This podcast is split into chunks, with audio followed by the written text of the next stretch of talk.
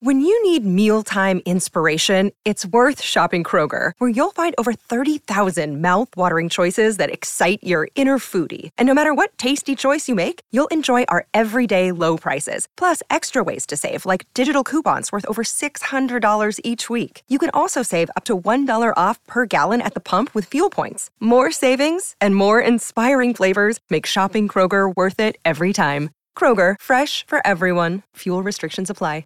Another day is here, and you're ready for it. What to wear? Check. Breakfast, lunch, and dinner? Check. Planning for what's next and how to save for it? That's where Bank of America can help. For your financial to-dos, Bank of America has experts ready to help get you closer to your goals. Get started at one of our local financial centers or 24-7 in our mobile banking app. Find a location near you at bankofamerica.com slash talk to us. What would you like the power to do? Mobile banking requires downloading the app and is only available for select devices. Message and data rates may apply. Bank of America and a member FDIC. Slate Money is sponsored by Dropbox, trusted by people in over 4 million businesses worldwide to keep their files safe, synced, and easy to share with anyone. Try Dropbox for Business free for 14 days at dropbox.com/business. And by QuickBooks. If you work for yourself, try QuickBooks Self-Employed. It helps separate your business and personal expenses, estimate your federal quarterly taxes, and more. See what QuickBooks Self-Employed can do for you with a free 30-day trial at tryselfemployed.com/money. And by ZipRecruiter. With ZipRecruiter, you can post your job to over 100 job sites with a single click, and the interface is easy to use. Right now, you can try ZipRecruiter for free. Go to ziprecruiter.com/slatemoney. That's ziprecruiter.com slash slate money. The following podcast contains explicit language. Hello, and welcome to the Off the Books edition of Slate Money, your guide to the business and finance news of the week. As you might have noticed, I am not Felix Salmon of Fusion. I am Jordan Weissmann, Slate's Moneybox columnist. Uh, Felix is off this week. He's somewhere, I believe, in the Scottish Isles undoubtedly enjoying some very nice scotch, but he will be back, have no fear. In the meantime, I am joined, as always, by data scientist Cathy O'Neil, blogger at mathbabe.org. Cathy, how you doing? Hey, Jordan. Good to see you. And uh, back to the show, we have one of our favorite guests, uh, Cardiff Garcia from the Financial Times. Hey, man. It's great to be back. Yeah, uh, we love seeing your face on the show. Uh, the listeners love imagining your face on the show. And yeah. I think I think by the way, if I'm not mistaken about today's show, this this will be a little different from the last time in that I suspect that the three of us are going to disagree on a bunch of stuff. Yeah, it's not really exciting. Exciting. It's not just going to be a love fest. So, what are we going to be disagreeing about? Well, uh, we're going to be talking a little bit about how the Cuban economy works on the ground. Uh, Cardiff just got back from a big reporting trip there, so we've talked about Cuba before, but we're excited to hear some firsthand perspective. We're also going to be talking about the big news in Washington right now, the big legislative fight over the Trans-Pacific Partnership. Is this trade deal a shadowy giveaway to multinational corporations, or is it just a sensible way for American, you know, cattle farmers and financial firms to sell a little bit more abroad? But first, Cathy, let's talk about the biggest story in banking and, of course, white collar crime of the week. Yeah. So let me just start off by saying I am exhausted. I mean, I'm just I what's it called when you can't even listen to bad news anymore? You're just it's beyond you. I think you're saturated. Saturated. Maybe super saturated. I'm What- you're- super duper saturated. You're numb to it. Jordan was suggesting we talk about the recent settlement with the big banks, and I my like my eyes glazed over. I was like, "What? Which what? one? Which one? Is it robo signing, mortgage fraud, LIBOR, interest rate manipulation? Oh wait, no, it's yet another category of historic settlement and historic fines." For the big banks, and this time it's about currency manipulation. Yeah. So, Cathy, tell us a little bit more. Who were the felons this week, and what did they basically do? So, um, I have no idea because I'm exhausted. I, I know that they're being charged six about six billion dollars Okay. for like manipulating the currency prices. So there were five banks in the Five lineup. banks, yes. Um, four of them had pled guilty to charges of manipulating currency. That would be Royal Bank of Scotland, J.P. Morgan, Barclays, and Citigroup. A fifth, uh, UBS, actually got immunity for uh, its involvement in that little bit of skullduggery. However, it had to plead guilty to some old charges involving uh, manipulating the LIBOR benchmark because it violated the terms of its old plea deal. This is all partly notable because uh, it's the first time in decades that an American bank has pled guilty to any kind of a criminal charge. But Cardiff, just walk us through what basically happened here. Well, you know what? Before we go to what they actually did, like, yes, they pled guilty. Yeah. But number one, nobody went to jail. Yeah. Number two, they delayed the the plea until they had already gotten the SEC to waive any like they were still allowed to do business as usual. Yeah, right. They they aren't going to lose the ability to do business in any areas where they might be disqualified. Uh, I think that the parent companies Yeah. for the first time are are felons. They're Yeah. the ones that pled guilty. I think that's the unprecedented That part is, of it. It's true. Nobody's going to. okay, I'm sorry to interrupt you. guys. We're, we're Just actually, make no, the um, point. it's good. I want to talk about that aspect more later. But first, I do want to get through Cardiff. What Sure. what went on here? So uh, I'll take you as far as I can because actually the mechanics of this were a little bit hard to wrap my arms around. Um, but let's say, for example, that I'm an American company and I don't know, I want to import European parts or something, right? Well, to do that, I need to go to the foreign exchange market and I need to buy euros, right? Mm-hmm. So yeah. I call the trader at the bank, okay, and I say, I want to buy euros. The way this usually works is that I'm going to agree to buy it at what's called the fix. That's just the price at which I'm going to buy euros in exchange for my American dollars, right? Mm-hmm. That price is set at four o'clock, okay? And in between when I place the order and when that price is set, the trader who takes my order at the bank, all right, has some time to mess with the price by colluding with traders at other banks. That's what they're accused of doing. Yeah. Okay. Um, the actual mechanics of how it works are a little bit complicated because they have to time this a certain way. But if you're the trader at the bank, okay, you have the incentive on the one hand to buy my dollars for euros at the cheapest possible price and then to sell your own euros at a higher price, right? And so that's where the manipulation comes in is that you're trying to mess with the price in the time between I place the order and when the price is set. And when they're doing that, essentially what they're accused of doing is a couple of things, but one of them is giving away to the traders at other banks what my order actually is, which they're not supposed to do. And they did this in these kind of secretive chat rooms, right? Yeah, one of them was called the cartel and the mafia. Right. Well, all I this mean, colorful stuff going on yeah, in the background. It, was sure. pretty brazen. There was one guy who was on record saying, "If you ain't cheating, you ain't trying." I mean, they, they and, and the less competition, the better. Which goes to the next point I wanted to make, which is the reason they could get away with this, which, which eventually ended up, I assume, in businesses not getting the best price for their euros, is that these were the go-to banks. People, large businesses, had relationships with them and didn't have relationships with alternative banks, so they just continued to do business, and it, they weren't noticing it because it was it's like the big finance stuff. So it's just it's purely monopolistic power in that sense. So the executives of the major banks have tried to play this off as sort of just an example of, uh, I think the way Bl- Bloomberg put it was a few bad apples. You know, this is the work of individual, low-level individuals. You know, one quote from uh, the uh, chief executive of uh, Barclays, for example, said, "I share the frustration of shareholders and colleagues that some individuals have once more brought our company and industry into disrepute." Yeah. And Jamie Dimon said something similar. The the lesson here is that the conduct of a small group of employees or of even a single employee can reflect badly on all of us. So I have a question. Is this something isolated? Is this just individual employees getting together and coming up with this big long running scheme that ran for I think 5 years or so or is this symptomatic of something else in this market or in the banks themselves? I mean, it probably is symptomatic in some sense, right? But there's multiple layers to it because it actually is kind of maddening that this kind of thing took place even after all of the LIBOR stuff was going on. And these guys were still in these chat rooms and still thought that they wouldn't get caught and still were saying explicitly, if you're not cheating, you're not trying. Yeah. Right? Um, that's one layer to it. But again, I the, one of the reasons I have trouble getting my arms around this is that I went back and I read the original Bloomberg story that broke the news of what was happening, that broke the story, right? Yeah, Um, you- it was in Bloomberg a couple of years, Years ago, ago, yeah. right? Uh, 2013, I believe.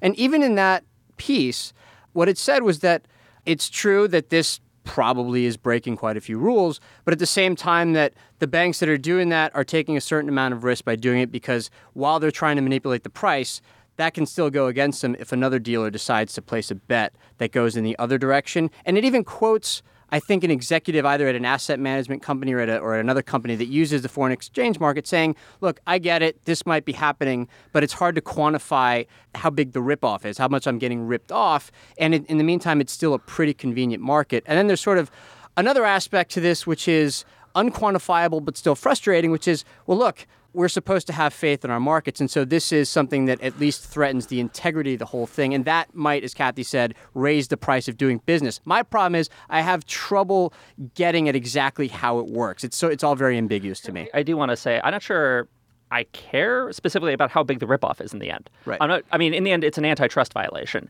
Those are the rules that are meant to keep some sort of functioning market in place. And even if they're running a scheme that doesn't work very well, Right. I don't know if that makes it any better. Even if they're not making a giant killing off it, it's still They're still breaking the rules. they're colluding. And Yeah. I mean, talk about intentionally breaking the law. I mean, maybe they thought there was some ambiguity, but they were calling themselves the cartel. Uh, Cathy, you clearly want to jump in. Yeah, I just Yeah. I, I just kind of wanted to echo your statement, which is that plenty of people do, you know, rightly want to understand the impact of this kind of corruption.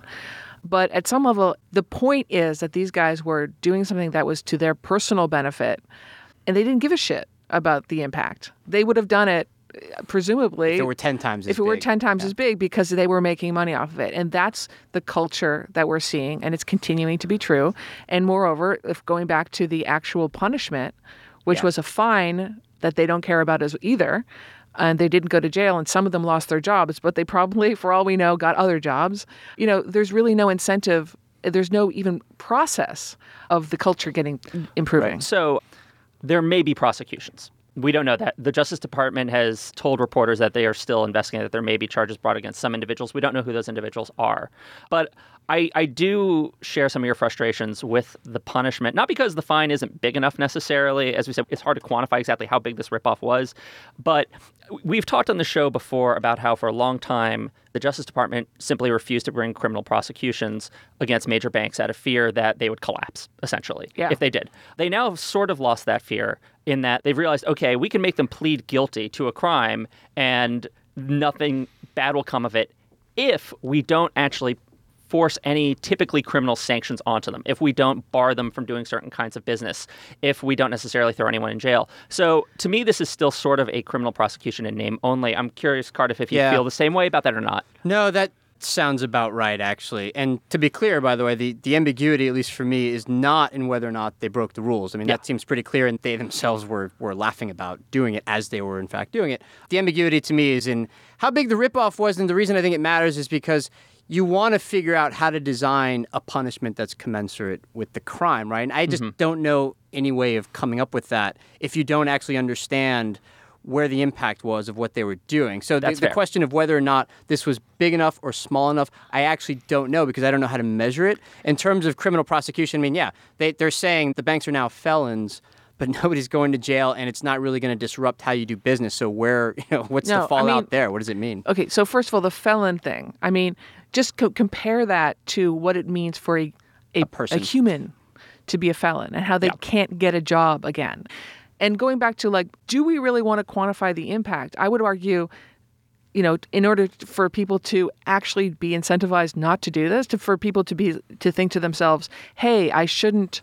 collude with traders at other institutions. It's not about how big the impact is. It's about whether the punishment has to at least make people not want to do it.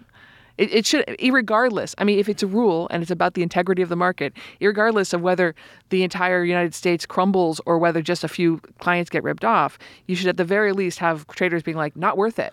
I, It's like not worth it. I, I think that Or the banks. I think that looking forward, there's actually a, a pretty easy test of whether or not these fines have any deterrent effect, which is if we see another conspiracy to fix prices in a market like there was with Libor, like there was with Forex, that continues running after this, it's going to be a pretty good sign that the I mean, deterrent uh, effect. we already have that. This is it. I mean, because think about HSBC. They got in trouble, and then they got in trouble again for not, you know, keeping up their their side of the bargain with uh, with the regulators. UBS, this is not right. They're getting re in trouble. Yeah. How many r- examples of getting re in trouble do we need? I just, I mean, it's like Could be we're back here in 2017 with something else, and we're going to look back to this podcast and be like, not big enough. Was- uh, on on I guess one positive note, uh, and we have I guess we haven't disagreed much in this, on this topic. This is we kind of we kind of lied early on about that. Uh, hopefully there'll be more acrimony as we go forward in this podcast. But on one positive note, the SEC had to put out an opinion saying they were going to waive um, some of the punishments that would typically be associated with being convicted of a crime for these banks. And one commissioner, Kara Stein, did actually dissent and say, no, we shouldn't be waiving these punishments. Look at the recidivism rates for these banks. This is the fifth time some of them have been brought up. It's the seventh Yeah. time for some of them. Anyway, so there is some awareness among at least a few regulators that maybe something else needs to be done. Enough, though, with the forex market, with the uh, with the banking scandal du jour. Before we move on to Cuba, though, I want to talk to you a little bit about Dropbox for Business. Uh, it's one of our favorite sponsors. As Felix has told you many times before, the great thing about Dropbox for Business is that all your employees already use Dropbox. It's not like you have to teach them some new technology. All you're doing is basically layering on a few tools that you yourself can use to manage it a little bit better and integrate it into your business. And everyone can keep working as they have before and will forevermore. It's got centralized administration, it's got all the space you need, so you never have to worry about your storage, and it's got built in visibility and control, and it's got ready integrations to third party security and administration solutions such as SIEM, DLP, e-discovery, and even more. And last but not least, it's got Dropbox's famously secure infrastructure. So try Dropbox for Business free for 14 days at dropbox.com slash slate. Again, go to dropbox.com slash slate money to uh, just get a better version of the software your employees are already using. All right. Cardiff. Yes. Uh, we've talked about Cuba before on the show, as I've mentioned, and uh, our longtime listeners are aware. However, you just came back from a lengthy reporting trip there to see what things look like on the ground. Yep. And moreover, uh, I guess we should tell your audience, you're, you're Cuban. Your your parents are Cuban immigrants. I'm, I'm Cuban American. My parents were both born in Havana. That's right. They came uh, before the revolution. So Uh, you wrote a, a wonderful essay about your kind of feelings about the political debate about Cuba um, in the United States a few months back. And uh, now you've been there for a while and kind of gotten a feel for what's going on. Now that we're on the verge of um, some sort of normalization of relationships, are they ready for? I mean, what do you think that's going to bring? You know, it's uh, it's Cuba is a fascinating and complicated place. Um, the kind of progress that I think we've seen in the last few months is helpful. I think it's going to be a slow and gradual process. And let's keep in mind that the embargoes on travel and trade are still there. They've just been loosened. Yeah. And to the extent that the executive branch can make exemptions to it, it has. And it's clear that Obama wants to move as quickly as possible towards Yeah. something that's more normal, opening embassies on each side. They're talking about that this very week Yeah. right? Um, I'll talk about my my own impressions of having been there. The first is that I was, I guess, startled to see the extent to which Cuba's dual currency system affects daily life there. So a bit of background on Yeah. this, right? Um, Cuba has two currencies. Absolutely. One is the national peso, and one is the convertible peso. And the convertible peso, as its name implies, is the kind of uh, currency that you can exchange for dollars, for euros, for other stronger foreign currencies. Yeah. And it's set to the dollar roughly one to one, and there's a big surcharge each time you actually make the exchange too, Yeah. right? The national peso is much weaker. And it's about 24 national pesos to one convertible peso or to one US dollar. So here's the deal, right? Cuban state workers, right, are paid their salary in national pesos, in the weaker peso. When you make the full exchange, it comes out to about 20 to 25 bucks a month, and that's where it actually tops out, right? So mm-hmm. not a whole lot of money. And so what happens a lot of the time is that Cubans will have their state jobs because the state still controls the overwhelming majority of the economy, but then they'll have second jobs where they essentially try to access the parts of the Cuban economy, okay, that are done in the convertible peso. So things like restaurants, what are called um, casas particulares, which is essentially Cuban families, like where I stayed, renting out a room in their house to tourists, to visitors, to foreigners. And let me Okay, just um, interject here. sure. Sorry. I read your essay uh, a couple days ago. It's really nice. The essay you wrote before going recently. And, you know, I, I know very little about Cuba, but one thing that I was like, yeah, of course, there's lots of tourists to Cuba, just Yeah. not Yes. Americans. Yes, that's exactly right. So, the, so how big is that tourist industry actually, and who are they? Right. So it's uh, close to 3 million people a year, but it's Canadians and Europeans uh, by and large. Yeah. So, by the way, and I'll, a quick aside here, this is why I get a little bit frustrated with the argument in favor of ending the embargo that goes like this. And by the way, I'm very much in favor of ending the embargo, but there's an argument that's often used that says, well, if Americans can travel there, then Cubans will have contact with democratic ideas. To which I want to respond, how stupid do you think Cubans are? Right. Do you think they're unaware of how things work in the rest of the world? That's just not the case. But again, in terms of daily life in these two currencies, uh, it was fascinating to see because it creates all kinds of weird distortions, right? Cuba is a very unequal place. I'm not going to say it makes the U.S. look like an egalitarian paradise, but it's headed in that direction, right? Because the parts of uh, the Cuban economy and the Cubans that have access, direct access to the stronger currency, right, can live pretty well there now, okay? And so everybody else is scrambling to get access to them, and so they take these second jobs, but it means that the incentive to do their actual day to day state jobs, because this is still a communist country, is very weak. Everybody's sort of on the take there, and then they take. So I met a lot of people, for instance, railroad workers, okay, who took a second job fixing up like the big water storage tanks of the guy who runs the house that I stayed in. They get paid in the, in the stronger currency. Construction worker who has a second job as a driver and a security guard for a diplomat, right? At the ice cream shop near where I stayed, there were two lines. One very, very long line for Cubans paying in the national peso, and then one very short line if you're a foreigner, you can go right to the front and pay in the convertible peso, which is awful to see, right? And the other thing it does is it makes it very hard to know exactly how big or how strong the Cuban economy is. Because here's another thing the state enterprises use a different exchange rate, okay, to the rest of the population. All right, it's one to one for those two things, which means that importers are massively subsidized by the state. They have to be. It's why Cuba has such a big external deficit, right? And so it ends up happening that the books right? The national accounts are totally distorted in the same way that the average Cuban income is distorted because they all have, or a lot of Cubans have, second jobs. So, for instance, to give this a little bit of concreteness, the Cuban GDP per, per capita is sometimes listed at around 6,000 per year, 6,000 US dollars per year. If you actually take into account all right, the appropriate exchange rate that's available to the population, it's just hundreds of dollars a year. And the truth is somewhere in between, and nobody knows exactly where it is. So it's fascinating to wow, see Wow, that's that. really bad data. Yeah. in other words. Yeah. and I it, and it's being kept political for the political reasons. They just don't acknowledge what the actual exchange rate is. I I think it's it's more of kind of an open secret. People know at this point that the state is essentially acting as a massive subsidy to these state-owned enterprises. That's that's what it is. It's a mm-hmm. communist country, and it you know the state essentially does what it wants. So, so when we talk about how bad is Cuba's economy, how much of damage has the embargo done to it? What, where are they starting from now?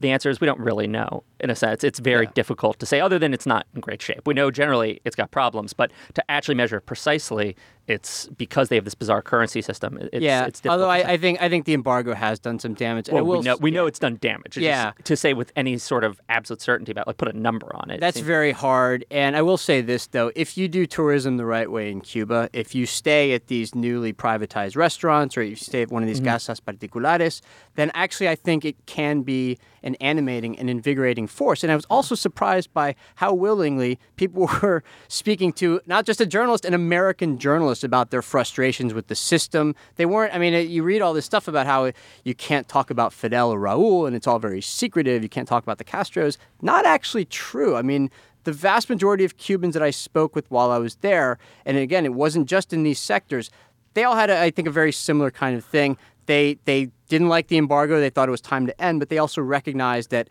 any meaningful change would have to come from their own domestic policy, from their own government. So I was in Cuba in 2008. I only spent a week there, and mostly in hotels and such. So I don't have nearly the perspective you do. But that was one thing that struck me when I did get time to actually sit down with actual Cubans. That they have not been brainwashed by any means. They are very is a highly educated and uh, population that has a sense of what's going on. The second thing I thought was fascinating at the time was it was very, very evident that there was a big black market economy there. Yeah. Um, you know, I walked into a family's home, and the first thing I noticed were the kids were sitting down watching, I think, Pixar DVDs that had clearly been pirated and were playing on a, I assume, like Japanese-produced uh, DVD player. There, there is something going on below the surface that suggests these people might actually be very good capitalists. But I'm curious, did you see a lot of that while you were there? Was there a kind of thriving black market economy? And what did I mean? And and I would also add, like, who didn't have access to that. Yeah. Right. Okay. So I here it it might help to to give you one concrete example of the sort of idiosyncratic ways that the Cuban economy works, and also how the recent changes are affecting it. Right. So one of the changes that was made in December by Obama is that telecoms companies now have an easier time offering their services in Cuba. Now let's talk about internet access in Cuba. Right. First of all, to access the internet outside of a place of work is prohibitively expensive. It's about 10 bucks an hour for everybody, including for me. You know, you go to the hotels, that's what you pay. For the average Cuban, that might as well be like $10,000 an hour, right? So Cubans can get access to the internet, okay, at their place of work, but they're not supposed to access it for personal reasons. So the place where I was staying, for instance, was listed on Airbnb, but you can't book the place through Airbnb and you can't pay them through Airbnb the way you normally could, okay? You have to pay in cash when you get there. You just use it as a way to contact them. But in order for them to email me, this was complicated too because I would send them an email okay? And the daughter of the family would use her workplace email to receive the emails, but she thought it was too risky to send an email back. So she'd go to one of these internet houses where it was really expensive and she'd send the email really fast, as fast as she could, so that she wouldn't use up too much time because it was so expensive. So there's all these kind of hijinks, and it gives you a sense of how um, American companies will look at Cuba okay, and they'll see it as maybe a potential opportunity, but it's going to take a really long time because the infrastructure of things like this isn't well developed, and you still have a repressive government that still runs the media, that still censors the internet. The state internet company doesn't allow internet service to be provided in the home, right? What's it going to take for that to change? And so you have all this stuff going on. Some of it sort of feels quasi official, and some of it is newly liberalized and actually official. And, and so it's, it all combines into this place that's, again, just a very complicated place, full of nuances, um, and at once full of both, I think, promise. A sense in a lot of cases of desperation that maybe meaningful changes really won't happen because they've heard a lot of this before, um, but also a desire for improved relations and for um, increasing um, privatization and liberalization in other parts of the economy as well. So I think that is a uh, wonderful note on which to end our conversation about uh, Cuba. Uh, before we move on to our third topic, however, uh, we have another note from our sponsors. Uh, Cathy. Hi, uh, listen, I'm going to talk to you guys about Intuit. Um, if you work for yourself, try QuickBooks Self Employed. It helps separate your business and personal expenses so you can easily track what you spend for work and what you spend on yourself. It also helps take the guesswork out of your estimated federal quarterly taxes. So come tax time, you know how much money to set aside for Uncle Sam and how much stays in your pocket. Explore what QuickBooks Self-Employed can do for you with a free 30-day trial at tryselfemployed.com/money. So I think we're about to move on to our third topic. Yeah, and I think it's time for a fight. Uh, Our listeners have been waiting for a fight. Let's do this. Time to fight. Okay. So, right now, one of the big controversies in Washington is over a massive trade deal you might have heard a little something about called the Trans Pacific Partnership. It is a potential trade agreement that would involve uh, countries along the Pacific Ocean, uh, as the name would suggest, including Vietnam, uh, Japan, Singapore, Brunei, New Zealand, Peru, Canada, Mexico, Chile, of course, the United States. And President Obama is very much in favor of making this a part of his legacy. And this seemed like a doable thing for his administration because he has the support of a number of conservatives and Republicans, especially in the Senate. But he forgot one thing. He has a, yeah, unfortunately, there's his own party to worry about. Exactly. The liberals, the Democratic Party, and also, I should say, some uh, Republicans in the House, more of the Tea Party wing, have decided they really, really don't like this deal. Even though we don't actually really know what's in it yet, uh, Cathy, can you talk a little bit? Yeah, bit well, I mean, that? okay, so so two things. So first, it's just absolutely outrageous that we don't know what's in this deal. So we're going to have a conversation and we're going to we're to cherry pick the things that we hate about it or like about it.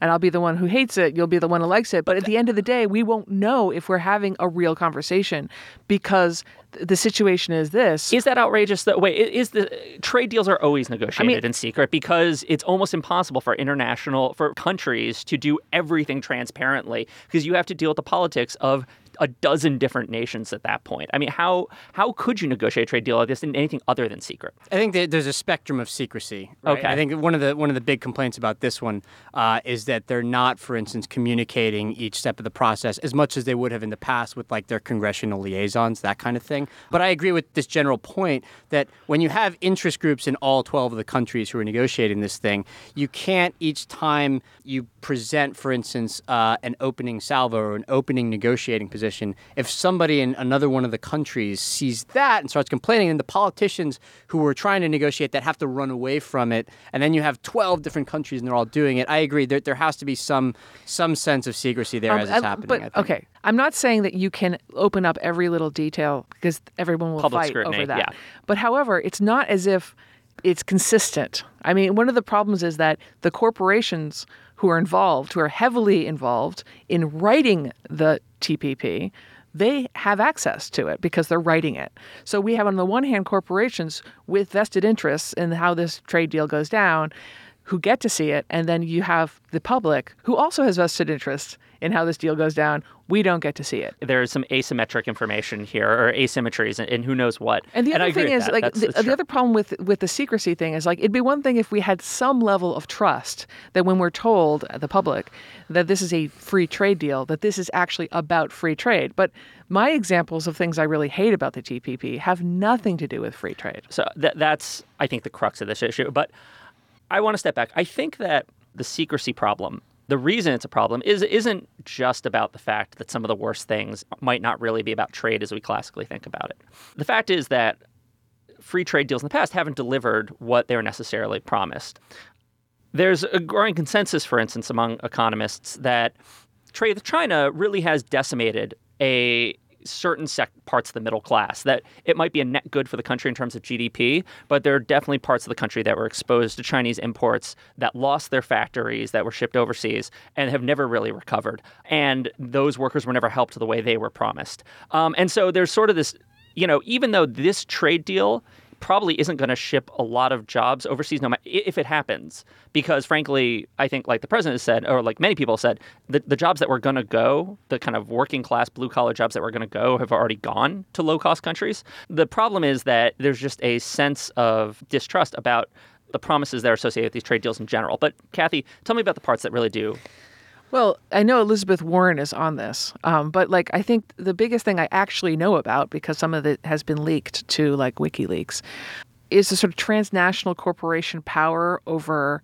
small countries. And the example, and I don't remember the details of the example, but the example is like, you know, cigarette companies suing small African countries for having rules against cigarettes in their own country for their own public health uh, improvements. And so the cigarette companies basically sued, saying like, "You are threatening our profit." Which you know, it's like, well, you know, this is a country; they should be able to defend their their own citizens for their own public health. My understanding is that the TPP, of course, I've not read it myself. The TPP actually sort of formalizes this power for transnational corporations like cigarette co- corporations to sue countries when their their profit is being threatened, and I, it's just it's kind of outrageous. I mean, because we know, uh, just to finish the point, we know that these kinds of things are about how much money do you have to litigate, and these small countries do not have the money to buy the lawyers to litigate, and it so the the big corporations win. Sure. Although I think the way that the, the way that these panels get set up is that um, it's run by several arbitrators that the countries choose, right? And so, um, for instance, I was I was reading a piece, and you know you, you should consider the source and everything because it was by the Peterson Institute, right? But the U.S. already has these mechanisms in place in a lot of its other free trade agreements, and the U.S. itself, at least has never lost one. In other words, other companies have tried to bring these cases against the U.S. government to say that sorry, but this new domestic policy or your courts or whatever go against um, the provisions of this other trade agreement. There have been, I think, 13 of them,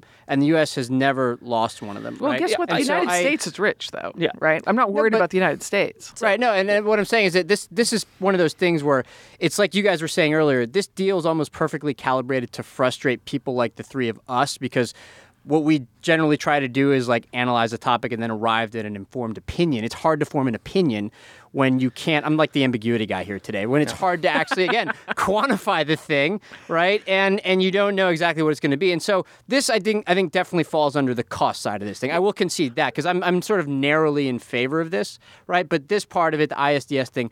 I think Warren has some good points, but I also think she should be a little bit more transparent about the history of this thing, which is that usually these things don't get settled in favor of the companies, right? I think it's only something like about a third. It, so it's it's pretty rare, and the idea of the ISDS, at least originally, was that Wait, you- you, you uh, d- define ISDS. Sorry, the, uh, in, Oh, so investor- these panels that we're discussing are called investor state Dispute investor settlement. state dispute settlement uh, panels, and the idea is that when a Let's say if you're investing in a country and they take your factory, uh, you're if you're a company or uh, the or the home country of a company, you need to be able to do something about that. So in international trade, there are these arbitration panels you can go to.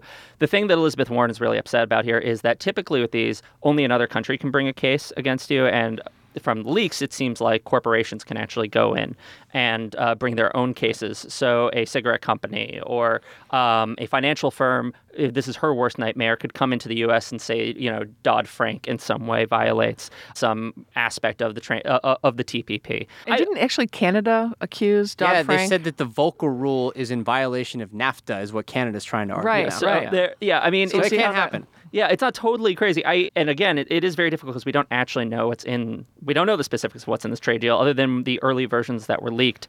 But to me, here is, is where my difficulty with it is. On the one hand, I thought you were supposed to be pro. no, I, I, I, I think I am. Ba- I'm sort of. I'm edging pro. You're the I- neutral. I'm the pro guy. so uh, the, the, the, I'm mostly pro. The in the end, mo- people who have tried to simulate what this deal might basically look like, you know, the Peterson Institute for International Economics, for instance, they're guessing it will add to our GDP overall. And it's probably not going to ship many jobs overseas for Americans because, again, we've shipped those jobs overseas. Unfortunately, past trade deals have done their damage. and none of these countries is China. We should Um, yeah. emphasize that again. Yes. There's no more China. It's, it, there's only one of them. Exactly. So we're going to get some. We're going to get a boost to our GDP probably. Um, we are going to set some terms of trade in this region rather than letting China do it, and that's part of the political project here. Is kind of affirming these ties with countries like Vietnam rather than letting China set up their bilateral deals. The downside for me is there are all these things that are unrelated to typical what we typically think of free trade. Um, essentially, the United States wants to export its really awful uh, intellectual property laws abroad, Yes. and that's the part that really so they want to do things like extend, like make it more difficult for other countries to allow generic drug competition. They want to extend the terms of copyright internationally uh, to 70 years plus the author, whereas now I think the last big international uh, agreement said 50 years plus the life of the author. Um, and you know, you might say, so what? We already have these awful rules here. Well, if they're written into international law, it means it'll be damn near impossible to ever get ever re- reverse them in the United States. Oh, you're really defending TPP. Well, here. no, but so here's here's why in the end I actually kind of do come down in favor of it is that it is probably good for trade overall. It's probably good for our economy overall. Realistically, I don't think we're ever going to reverse the length of copyright in this country. I don't think we're going to improve generic drug competition markedly in this country. On the other hand, it could do some concrete good in things like opening up Vietnam's economy and helping, much the way free trade helped China's economy and helped bring 200 million people out of poverty. It could help Vietnam's economy bring a lot of their largely rural uh, residents, populace, into a better standard of living. Um, at least, As long as they never get sick and they smoke a lot. I mean, well, okay. But by the I- way, there, we should we should say there is maybe not a fully offsetting benefit to these protections, to the IP protections, but there is an offsetting benefit, which is that it does make other companies in other countries more likely to invest in these countries if they do have some of those protections. So there's an economic benefit there too, even though I myself acknowledge that this also falls into the cost category. But for me, there's actually something where you in which you can go back to like the very basics of what it means to be like a globally integrated economy, right? I still think that in general is not just a good but a necessary thing in order to improve not just global productivity but also the ability to generate higher living standards. And then it's on domestic policy, right?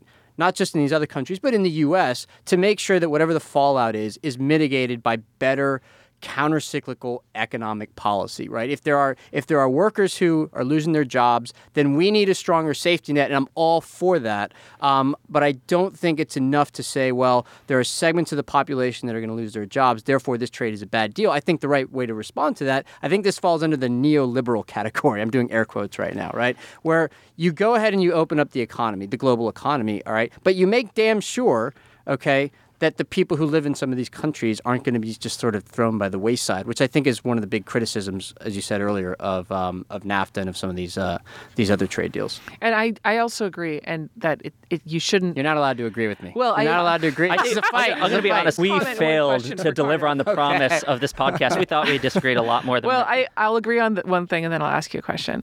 The thing I agree on is you don't criticize it only in terms of American jobs. But you also don't say it must be good because the American GDP is going to go up, right? I do care about us as a community, as w- in the entire world.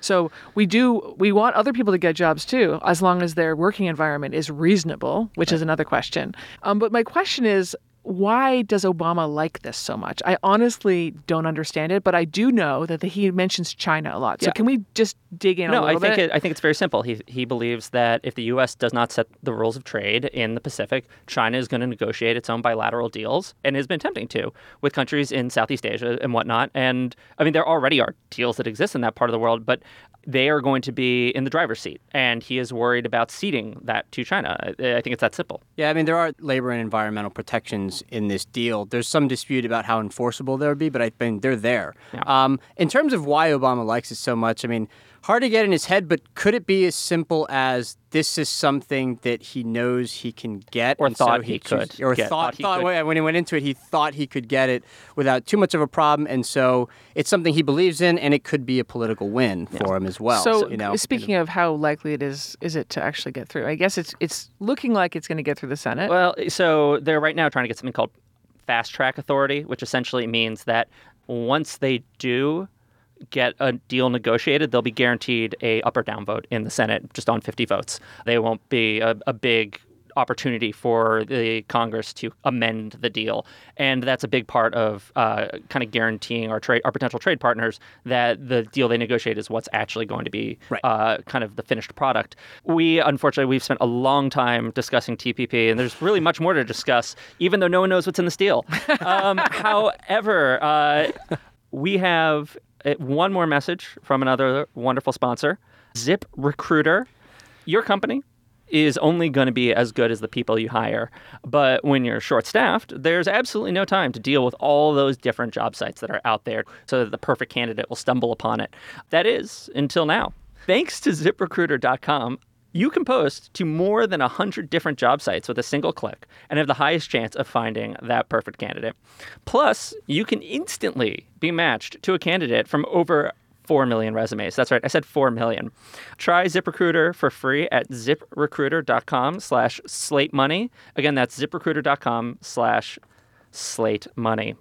All right. Uh, we've made our way through this less uh, fractious than promised uh, episode. Cathy, give me your number. uh, my number is 25. What is 25? I'll tell you. 25 is uh, the number of dollars that Scott Walker, governor of Wisconsin, is proposing to tax bicycle sales.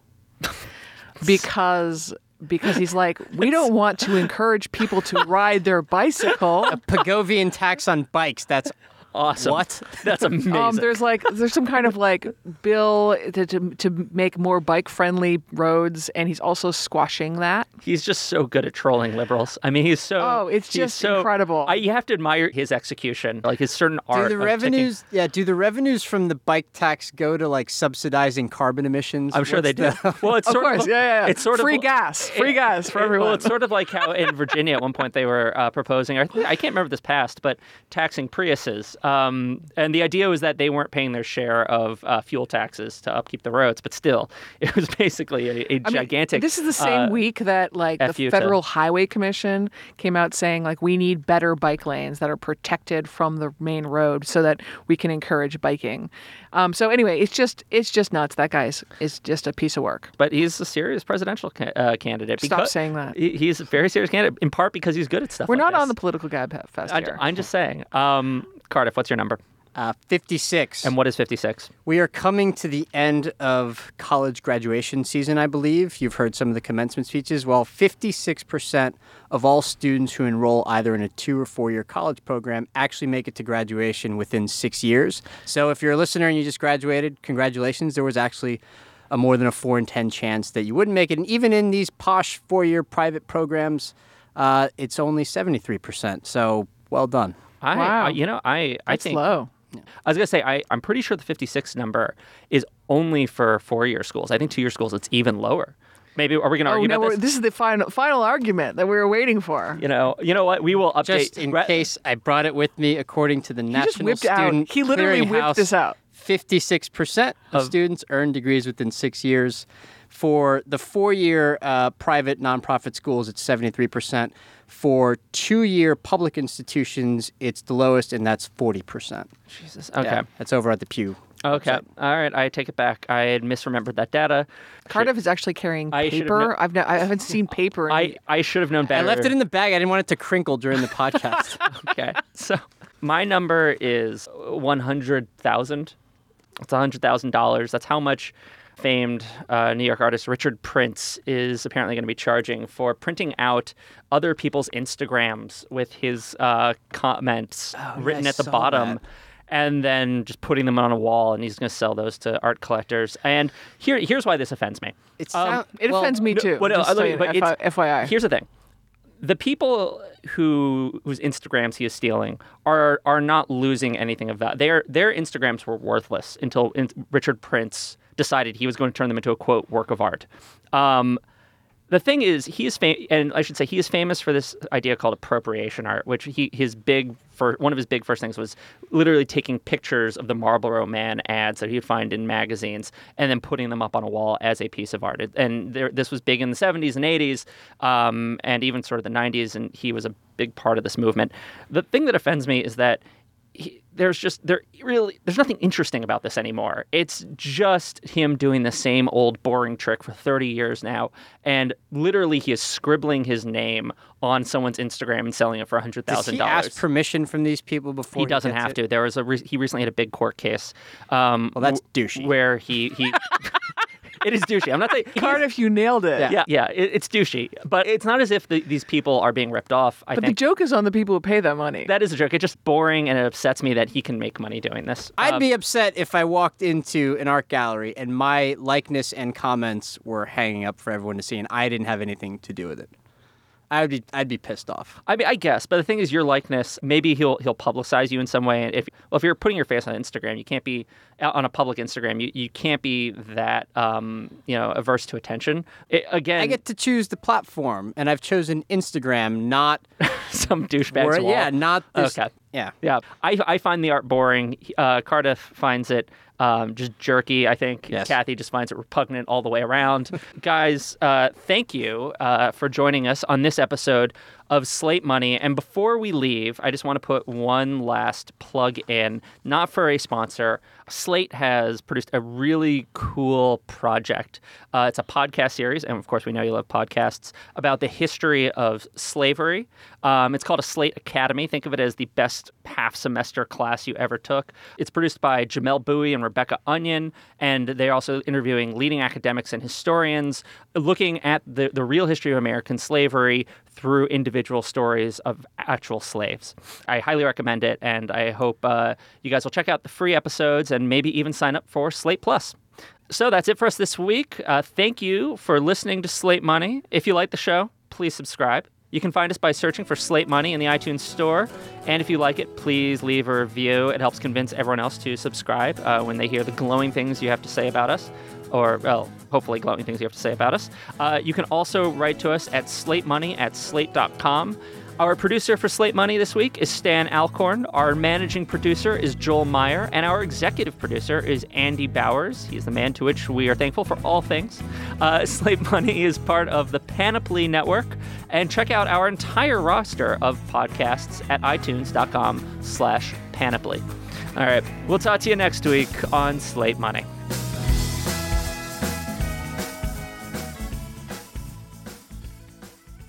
Buck Wolf here for the HuffPost Weird News Podcast, where we sit down with the biggest, fattest, hairiest, loudest, sexiest, and oddest people in the world. On our May 14th episode, we'll take you inside the sword swallowing, fire eating world of Sideshow, where being called a freak is an honor. Jump on the crazy train of life. Subscribe to the HuffPost Weird News podcast on iTunes or Stitcher. You'll be partying like a porn star.